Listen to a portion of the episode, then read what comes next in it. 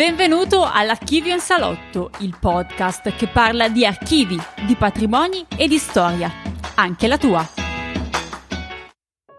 Eccoci di nuovo a parlare di informatica e archivi.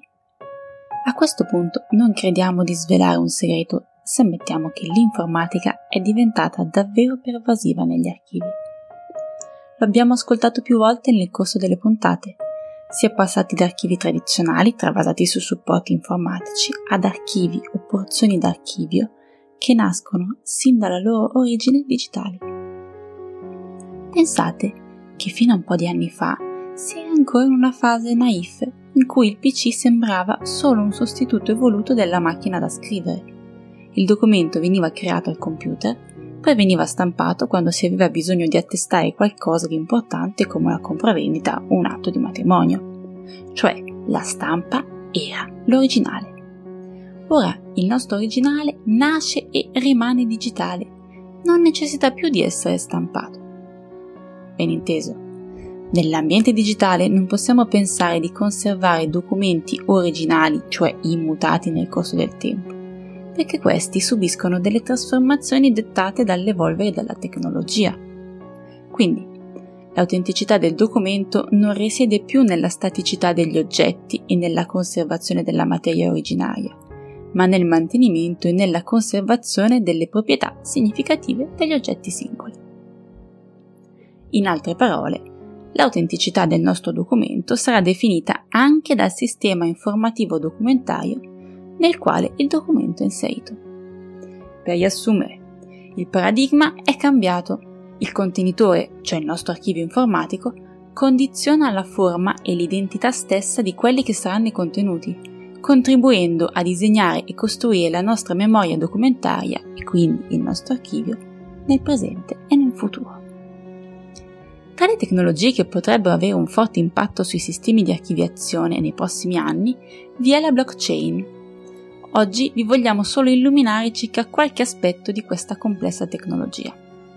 La blockchain è quel meccanismo in cui i dati vengono memorizzati in ordine cronologico in un insieme di unità singole e separate tra loro, dai blocchetti, che contengono specifici pezzi di informazioni non solo i dati, cioè i blocchetti, sono condivisi da una rete una catena di nodi, ovvero dei PC, ma anche la responsabilità dell'aggiornamento dei dati è condivisa. Indi per cui, senza la conferma e la validazione dei singoli nodi, nessun nuovo blocchetto può essere aggiunto nella catena di dati. Tale sistema permette di minimizzare la possibilità di intrusioni malevole e manomissioni, considerando anche che ogni dato contenuto all'interno di ciascun blocchetto è protetto da eventuali cancellazioni o modifiche. La blockchain permette quindi di avere un documento autentico, affidabile e integro e potrebbe rivoluzionare e ridisegnare il nostro concetto di fiducia nella società digitale. Infatti, se consideriamo la blockchain come un registro digitale distribuito condiviso all'interno di una rete pubblica o privata, il potere di controllo delle transazioni non è più in mano a un ristretto insieme di enti autorevoli. Facciamo qualche esempio concreto dell'uso attuale della blockchain oltre ai bitcoin. Ora è possibile acquistare un immobile online, ma come si fa a garantire l'autenticità dell'atto di compravendita? I notai possono usare dei processi garantiti sul sistema blockchain da un particolare organizzazione delle informazioni da memorizzare, così da conferire autenticità all'atto.